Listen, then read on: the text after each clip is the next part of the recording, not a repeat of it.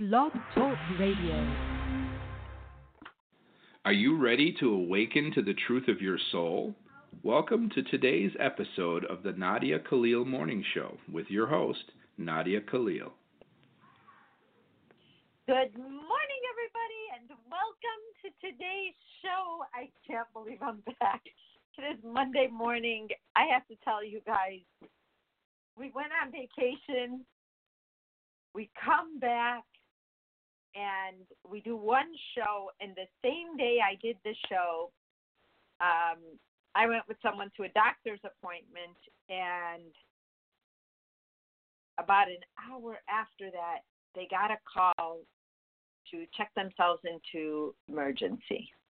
So we did that. We went and uh, well, just to make a long story short, we did not get out of the hospital until Friday afternoon. And so all of a sudden, I find myself there. And I, I have to tell you, if anyone you know or love is in a hospital, it's not because hospitals are good or bad or anything like that, but it really makes a huge difference when you're not alone there. It just does. I don't care how big or small the hospital is. Um, there's a lot of things that go on in a hospital that if you're just there, even if the person's just talking to you when they need things, they can't keep calling the nurse all day. You know, the nurses are busy. God bless them and the doctors and and everybody. But um, we got out. They lived to tell about it. Thank God. But it was a life threatening deal. It was a decision that had to be made by the person who chose to be here and to take on treatment. And I thank all of you for the patience. I thank myself for the patience because I was so missing the show. And I know that sounds really weird, but I feel like I get to talk to everybody all the time and, and, and I love our topics and I love how much we're all growing and yet all of it was in action and it was like I was doing it lifetime at this hospital.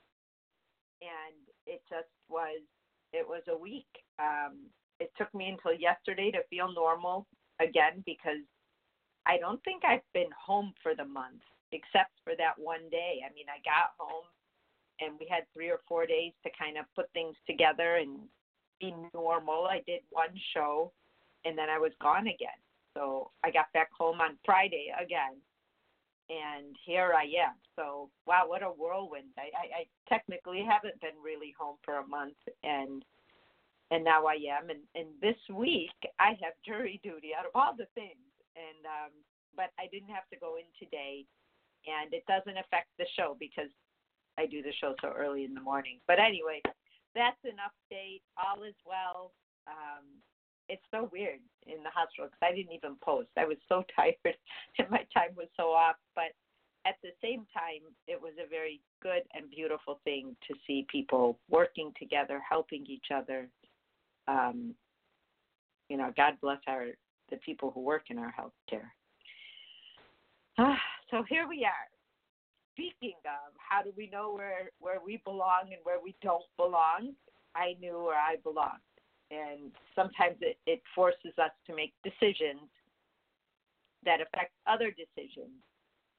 But there's something inside of us that always knows where we belong. Even though we may not be there, we know. And there was a day, now I want to say a month ago at least, when I posted if we try to belong where we do not belong, we struggle. And from that, all the responses I got, even up to the point of people who work in the mental health field, people who are life coaches and healers, it seems to be that we just don't know the difference. And what is that difference? And how do we reel ourselves in? And in the moment, rather than months or years later, how does that thinking affect the biggest decisions in our lives? And how do the smaller decisions we make every day, how does that affect the bigger decisions we make and how we see things in the moment? Well, how do I relate last week to this? I guess I wasn't supposed to do this show until I, I saw this, but I never ever thought I would hear a doctor tells a patient that they have under two weeks to live. And I thank God that the person I was with did not have to hear that alone.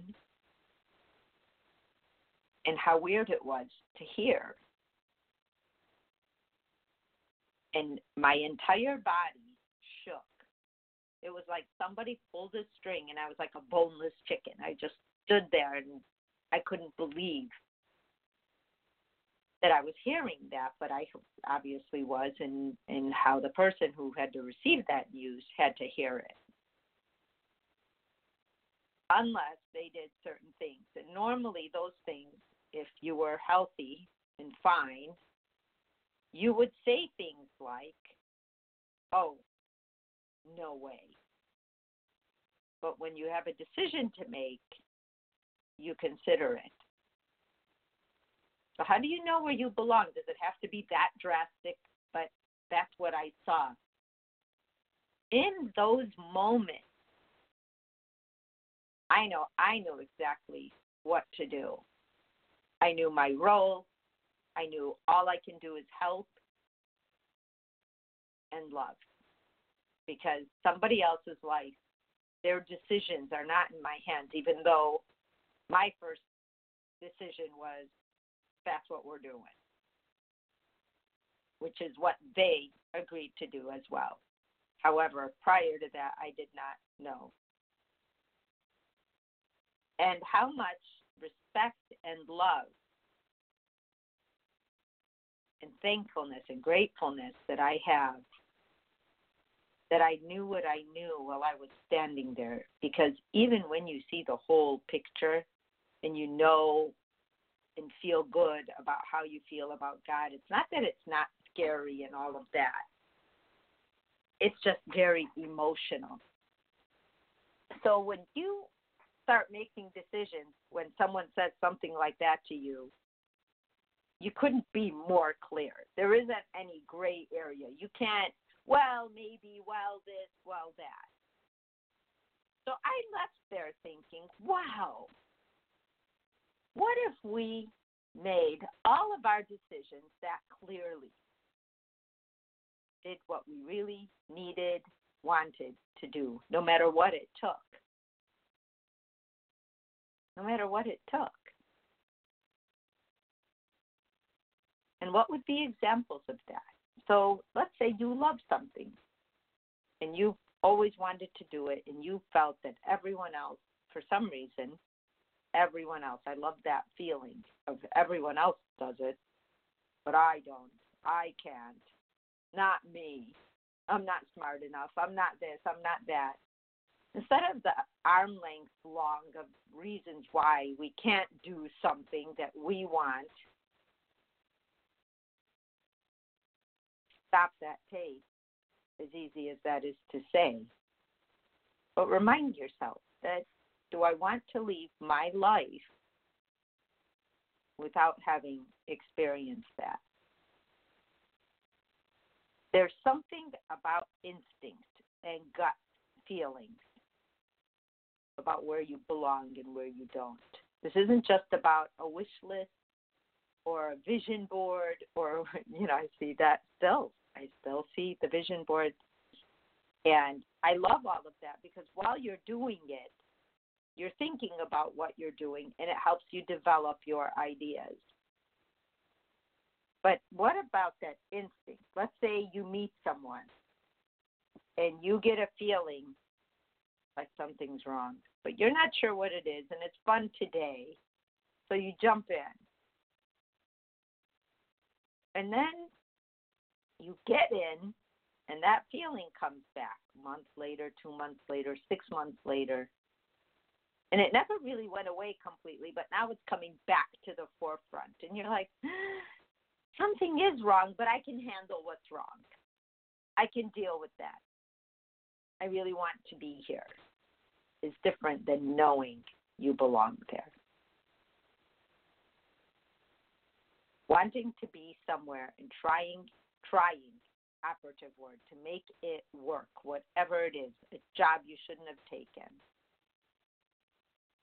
meaning you know you were overqualified, but you didn't have the confidence to be where you belonged.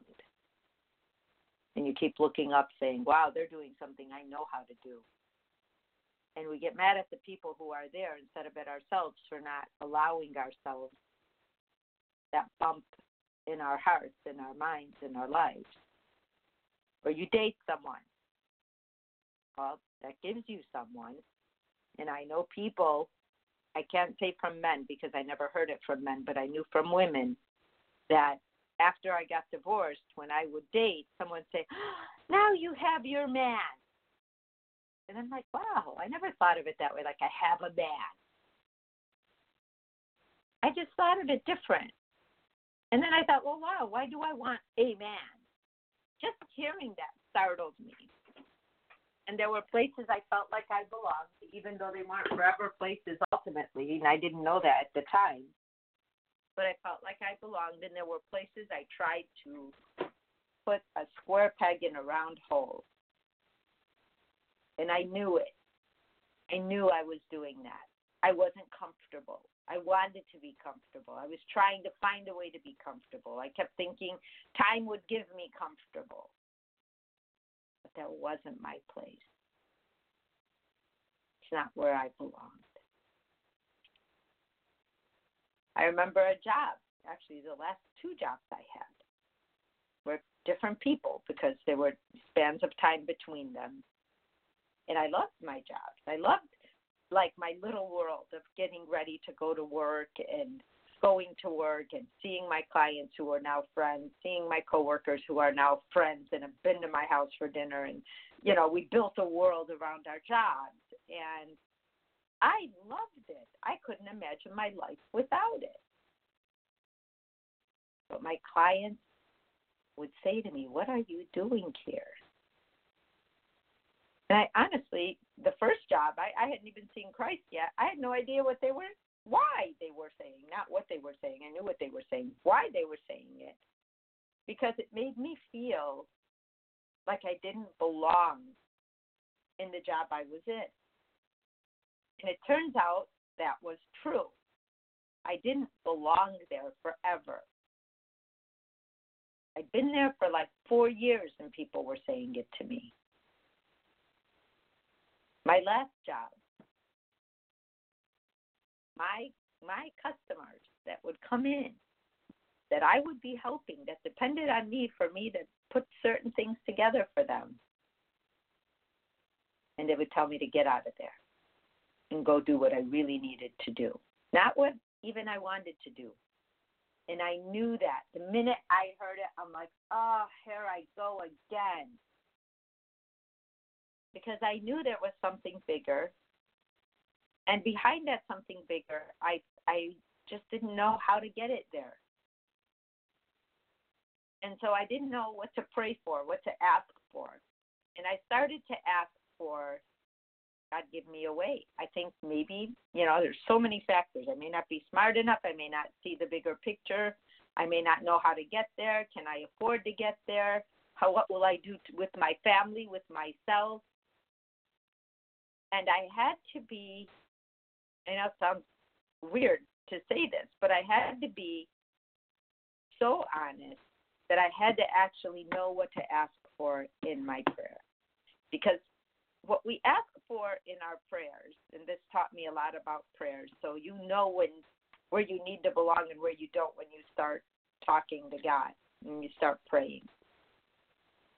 And I say that in such a non religious context because before I heard all of the religious lingo and all of the baggage that came with it in different religions. I'm not talking about one religion. I'm talking about when I talk to people and being Muslim, where you know the, everything is done a certain way or it's not done at all.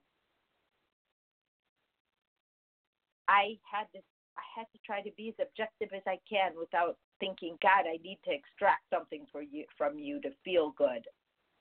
I just had to boil down to what did I really need.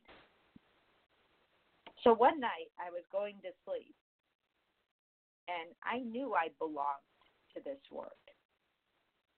How I was going to do it, I didn't know. And I realized that it's not that money had a lot to do with it, but I had to live to be able to do it. And not live, I was living, but I had to have a place to live.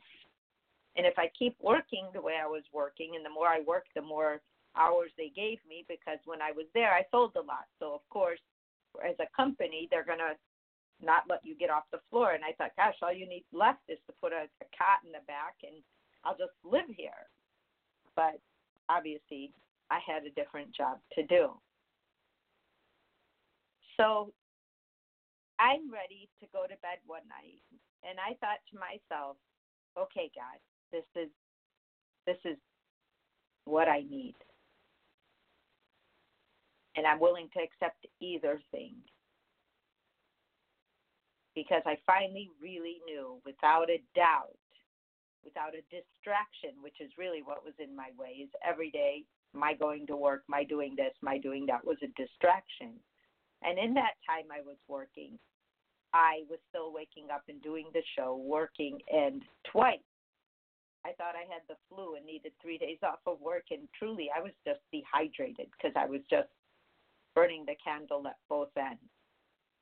So I'm going to sleep and I say, you know, God, there's two ways I can do the work that I know I need to do. One of those two ways is either I have no money at all, nothing, and I can do this. Because then that doesn't get in the way.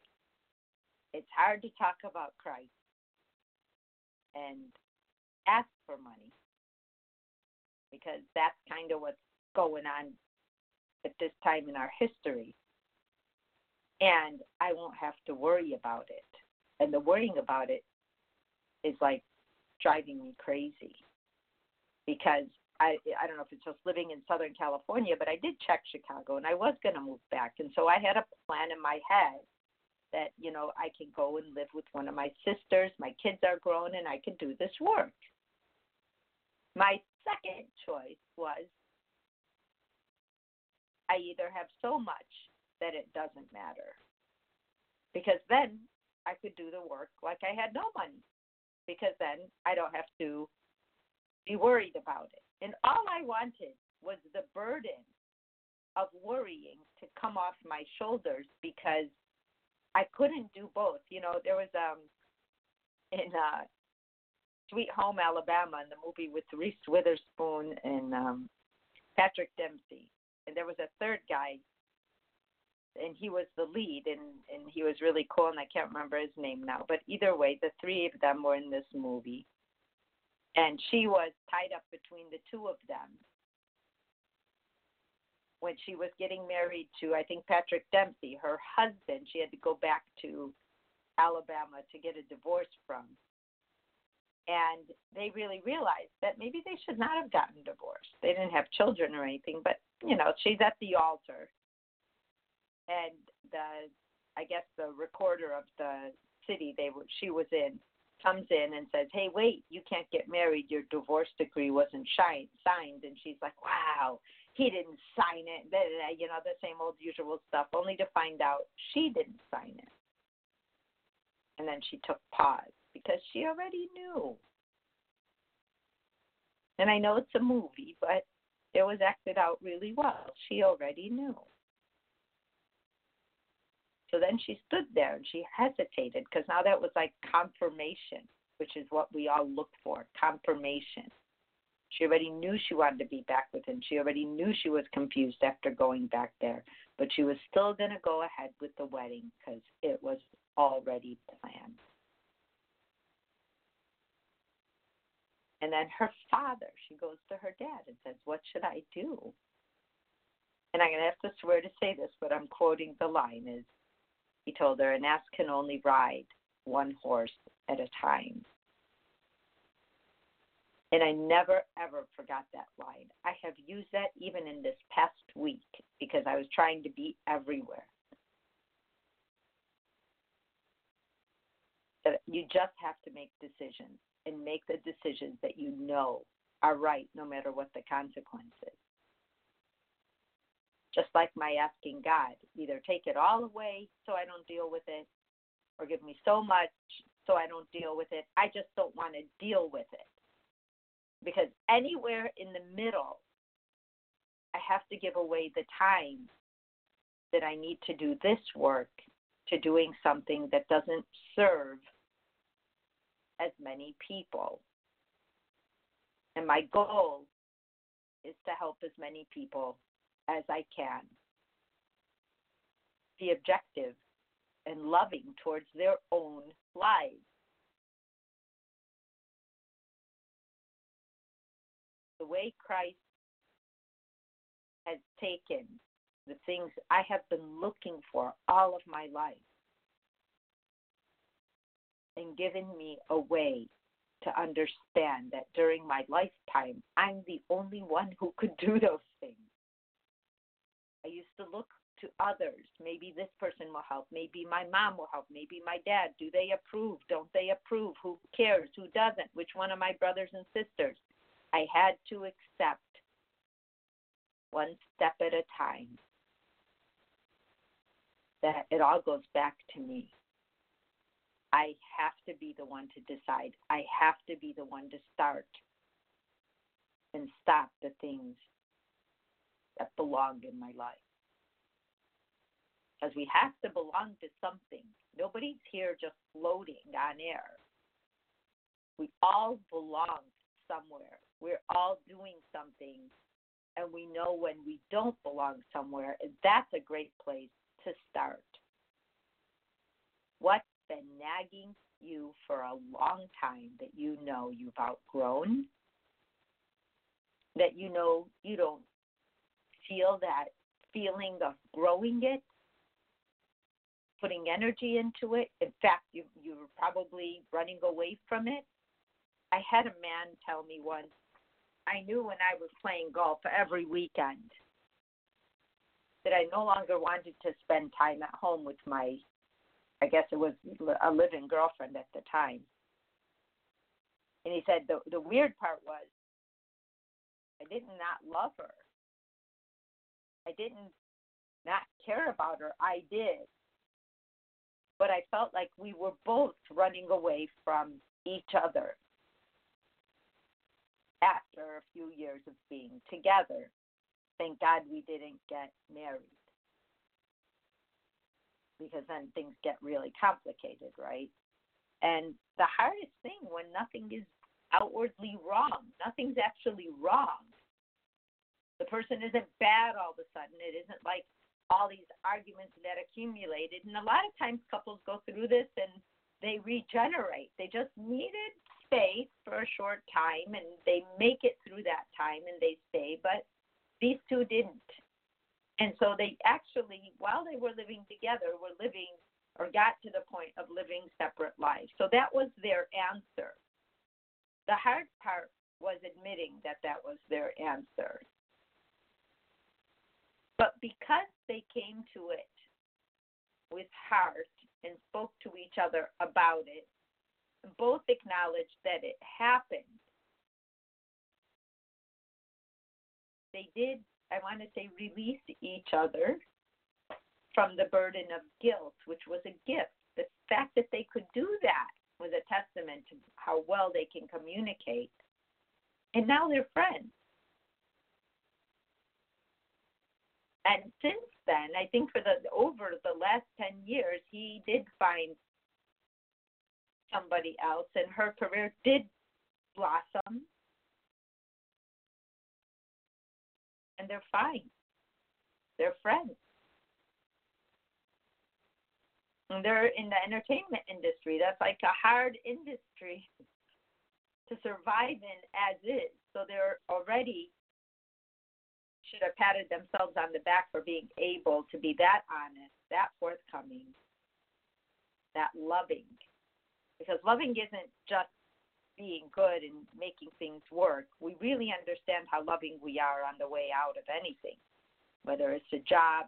Instead of saying, take this job and shove it, we're like, wow, I have this new opportunity and I want to explore it the time that I spent here is invaluable is different than take this job and shove it, which is kind of through media and through um, different avenues. We're kind of taught to think like that, like every job is bad, and it's not. So it's kind of interesting to know where you belong. The biggest thing is standing up for yourself, to yourself, because nobody else is going to be affected by your decisions the way you are. Because whatever you can accept, the people around you can accept.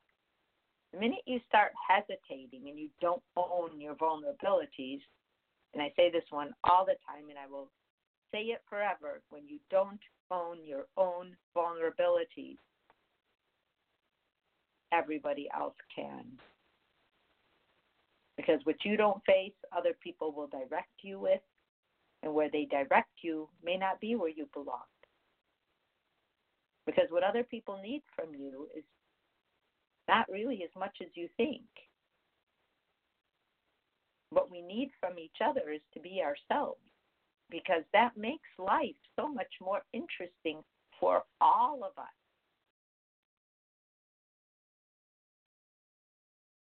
Knowing your intention. what is my intention? That prayer I had, I knew what my intention was. My intention was to do this work. I felt with the resources I had and the way I was doing it that I either didn't have the intellect or the finances or the wherewithal to go any further than I went. I just didn't couldn't see it. But I could see me doing the work, so I knew I had to get there, but I didn't know how. And I knew that the money, the dealing with the monthly stuff took all of my energy to the point of tears, to the point of asking people for help, to the point of, oh my God, what am I going to do tomorrow? Or even today, because I couldn't even get myself to ask. And I, I, I have to ask at the last minute because it just ate away at me. And thank God for those people who could be there, who were there, who would be there. Because if it weren't for them, I would have crumbled a long time ago. But I knew it, it was an all or nothing scenario. But I knew what my intentions were. I knew in the deepest part of my heart what my intentions were. And there's a lot of things to tempt us away from who we are and seduce us away from who we are. Be this, be that, buy this, buy that, go here, do that, brag. Let your ego run the show. But your heart will fight your ego and win every single time if you follow what's in your heart. It will win every single time. So today, just ask yourself, do a spot check. Hey, how am I doing? Am I happy? Do I feel like I'm doing what I really, really want to do today in my life. Don't worry about tomorrow yet. Ask yourself today do I feel like I belong in my own life? See what happens. And I will see you tomorrow. Yay, I'll see you tomorrow. It just sounds so good to say. I hope you guys have a great, happy Monday and a great start to this week. Bye bye.